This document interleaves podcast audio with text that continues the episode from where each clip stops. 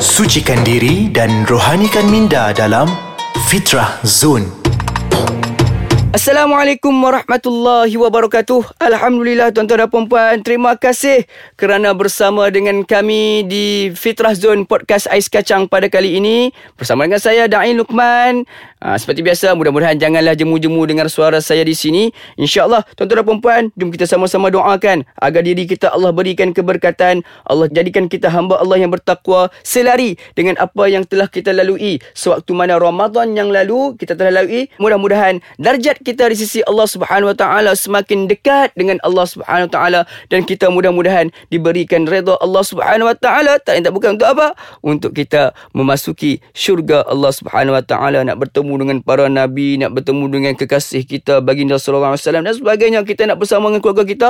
Mudah-mudahan dengan adanya sedikit fitrah zun ini menulis podcast ais kacang ini kita mendapat sedikit keberkatan di dalam kehidupan kita. Dan yang paling penting tuan-tuan puan jangan lupa untuk kita sebarkan kepada sahabat-sahabat sahabat kita yang mungkin tidak ada kesempatan, mungkin tidak tahu bagaimana nak download dan sebagainya. Ha, kalau tak tahu nak download lagi, mungkin tuan-tuan dan puan-puan pun tak kerti nak download lagi, maka pada saat ini saya nak ajar sikit.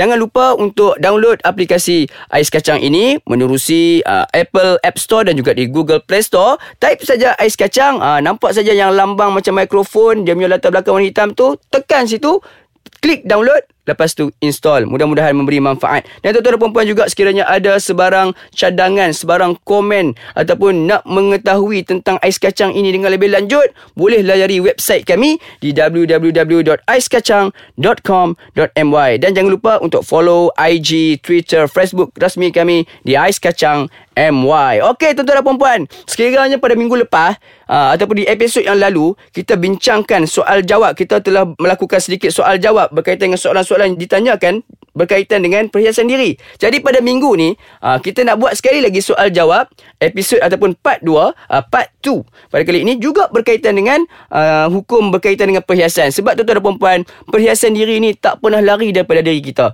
Kita sentiasa nak berhias diri. Laki, cara hiasnya lain. Perempuan, cara berhiasnya lain. Yang penting jangan kita berhias, jangan kita berhias berlainan jantina. Ha, yang laki saja gata-gata nak pergi pakai macam perempuan. Yang laki tu tiba-tiba dah semua suara siap gara nak pergi pakai baju kebaya. Ha, tu tak boleh. Eh?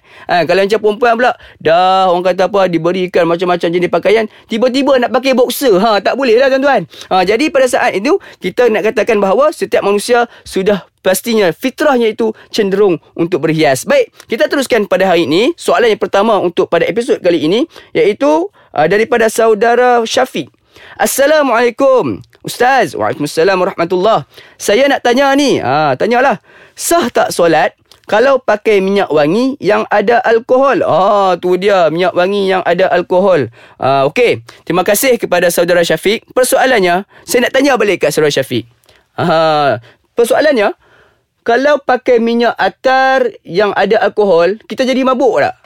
Ah tu dia sudah semestinya kita takkan mabuk lah. Mana ada orang pakai minyak atar alkohol, pakai minyak wangi alkohol tiba-tiba dia pakai-pakai tu dia kata, "Wei, aku mabuk lah." Tiba-tiba dia buat kungfu uh, drunken master pula kat depan tu sebagainya. Tak. Pada saat ini nak katakan bahawa tidak ada masalah untuk pakai minyak wangi yang ada alkohol.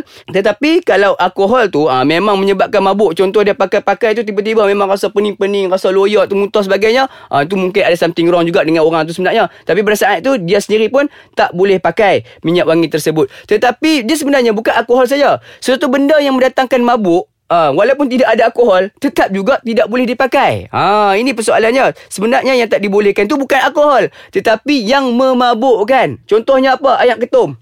Uh, ayak ketum campur dengan ubat batuk menyebabkan mabuk. Uh, maka pada saat itu tak boleh lah. Uh, ataupun uh, ubat nyamuk. Uh, ubat nyamuk dia bau lama sangat menyebabkan dia jadi mabuk. Maka pada saat itu pun tak dibolehkan. Sebenarnya persoalannya bukan berkaitan dengan alkohol ataupun tidak. Tetapi berkaitan dengan adakah benda itu mendatangkan mabuk ataupun tidak. Jadi dalam isu minyak atar yang ada alkohol tidak ada masalah selagi mana uh, selagi mana orang tu pakai memang tak jadi mabuk. Jaranglah tak pernah dengar lah orang pakai minyak atar yang ada alkohol ni boleh mabuk tak pernah dengar lagi. Okey, jadi tuan-tuan dan puan-puan itu soalan berkaitan daripada saudara Syafiq mudah-mudahan menjawab. Jadi kita nak berhenti berehat sebentar. insyaAllah kita kembali sebentar saja lagi bersama dengan saya Dain Lukman menerusi Fitrah Zone di podcast Ais Kacang Alhamdulillah tuan-tuan dan puan Kembali bertemu dengan saya Dain Lukman Di Fitrah Zone Menerusi podcast Ais Kacang pada kali ini. Jadi tuan-tuan dan puan Seperti tadi kita telah pun menjawab Satu soalan daripada saudara Syafiq kita Berkaitan dengan minyak atar. Ada alkohol? Boleh tak pakai time solat? Uh, mudah-mudahan menjawablah. Persoalan dan mungkin juga ada di antara kita selama ini mungkin juga ada di kalangan pelajar-pelajar selama ini pakai minyak atau alkohol. So lepas ni tak ada masalah. Pakai sajalah. Yang penting pastikan kita pun pakai. Janganlah sampai datangkan fitnah pula ataupun memberikan gangguan kepada kekhusyukan. Sahabat-sahabat kita lain nak solat juga. Yalah kadang-kadang kita ni pakai yang mahal-mahal punya ni dia punya wangi dia tu uh, wangi dia tu mencucuk hidung ni kita solat-solat yang kawan sebelah tu kerja tutup hidung saja menyebabkan dia hilang khusyuk maka pada saat tu kalau boleh elakkanlah belilah minyak atas yang ada alkohol pun tak ada masalah tetapi bau dia tu janganlah kuat sangat okey jadi tuan-tuan kita teruskan lagi dengan soalan seterusnya uh, soalan ini diberikan oleh saudara uh, saudara siapa ni saudara Oh, dia punya sebutan dia payah tak payah saya sebut seorang saudara Islam kita lah senang. Ha. Assalamualaikum. Da'i Luqman. Waalaikumsalam. Uh, saya nak tanya, bolehkah orang perempuan membuat rebonding terhadap rambutnya?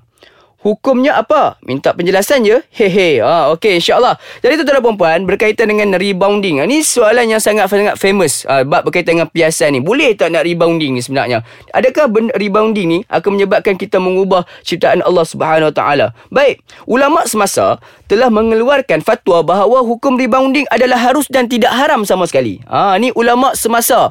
Uh, ulama muktabar ataupun ulama yang sekarang ni mengatakan bahawa fatwa semasa mengatakan bahawa tidak haram maka dibolehkan untuk kita melakukan rebounding. Sebab apa?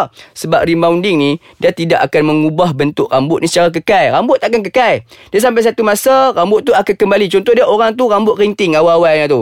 Tiba-tiba dia buat rebounding. Dalam satu tempoh masa dan mungkin dalam tempoh sebulan dua bulan rambut itu akan kekal kembali menjadi kerinting. Maka pada saat itu kita tidak boleh nak sabitkan ianya mengubah ciptaan Allah Subhanahu Wa Taala. Maka dibolehkan. Tidak ada masalah. Uh, dan seterusnya tapi pastikan niat untuk rebounding tu lah tuan-tuan. Uh, niat ni pun penting juga. Kadang-kadang ada orang rebounding ni mungkin sebab suami suruh isteri rebounding. Uh, sebab mungkin suami ni dah remah dah tengok aduh dah macam sarang terbuan dah uh, rambut bini aku ni. Maka pada saat tu uh, suami dia suruh uh, ni yang pi ni abang bagi duit pi buat rebounding. Ha, maka pada saat tu, kalau sebagai seorang isteri, benda yang baik, maka isteri kena taat. Pi buat. Wajib untuk dia buat. Ha, tetapi kalau pi buat rebounding ni sebab nak tunjuk dekat laki ataupun nak saja nak tayangkan kecantikan dirinya. Lihatlah dunia betapa indahnya aku. Maka pada saat itu, tidak dibenarkan dalam Islam. Dan kalau boleh, kalau kita nak buat rebounding sekalipun, pastikan untuk orang-orang yang halal saja untuk kita dilihat. Ha, ni untuk kes perempuan lah. Kalau lelaki ni tak ada masalah lah. Tak ada siapa pun yang orang kata tertarik dengan rambut sebenarnya. Ha, tapi kalau perempuan ni pastikan kalau nak buat rebounding tu nak ditayang tu hanya kepada keluarga-keluarga ataupun kepada mahram-mahram saja. Jangan digunakan untuk menunjuk kepada orang-orang yang bukan mahram sebab membuka aurat ataupun menampakkan rambut kepada lelaki yang bukan mahram itu adalah berdosa di sisi Islam. Jadi tuan-tuan dan puan soalan seterusnya mungkin sempat lagi sedikit saya nak jawab satu lagi soalan berkaitan dengan uh, ni pemakaian inai bagi lelaki. Ha baik. Ini juga salah satu yang soalan yang cukup orang kata apa cukup popular tentang lelaki. Bila mana nak kahwin ni dia nak pakai inai tiga jari. Maka kalau kita ikutkan kepada uh, yang dikatakan di dalam oleh ulama ulama-ulama yang masyhur seperti mana Imam Asy-Syafi'i Imam Malik dan sebagainya mengatakan bahawa yang disunatkan untuk lelaki memakai inai adalah di rambut Ah, di rambut sahaja. Maka tetapi bagi wanita boleh dipakaikan juga pada jari. Ini adalah pandangan ulama-ulama muktabar, ulama-ulama yang cukup masyhur. Imam Syafi'i kita juga mengatakan begitu.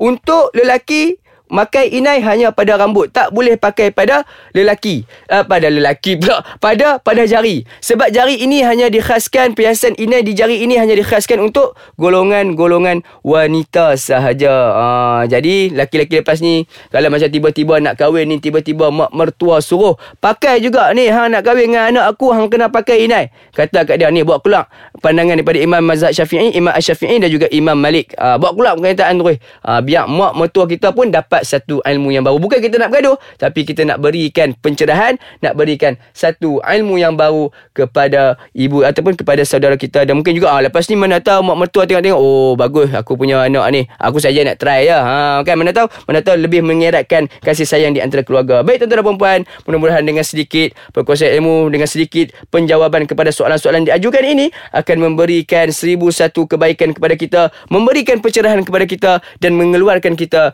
daripada kekeliruan. Alhamdulillah, terima kasih kerana sudi mendengar saya Da'i Luqman pada kali ini. InsyaAllah kita akan bertemu lagi dalam episod yang akan datang.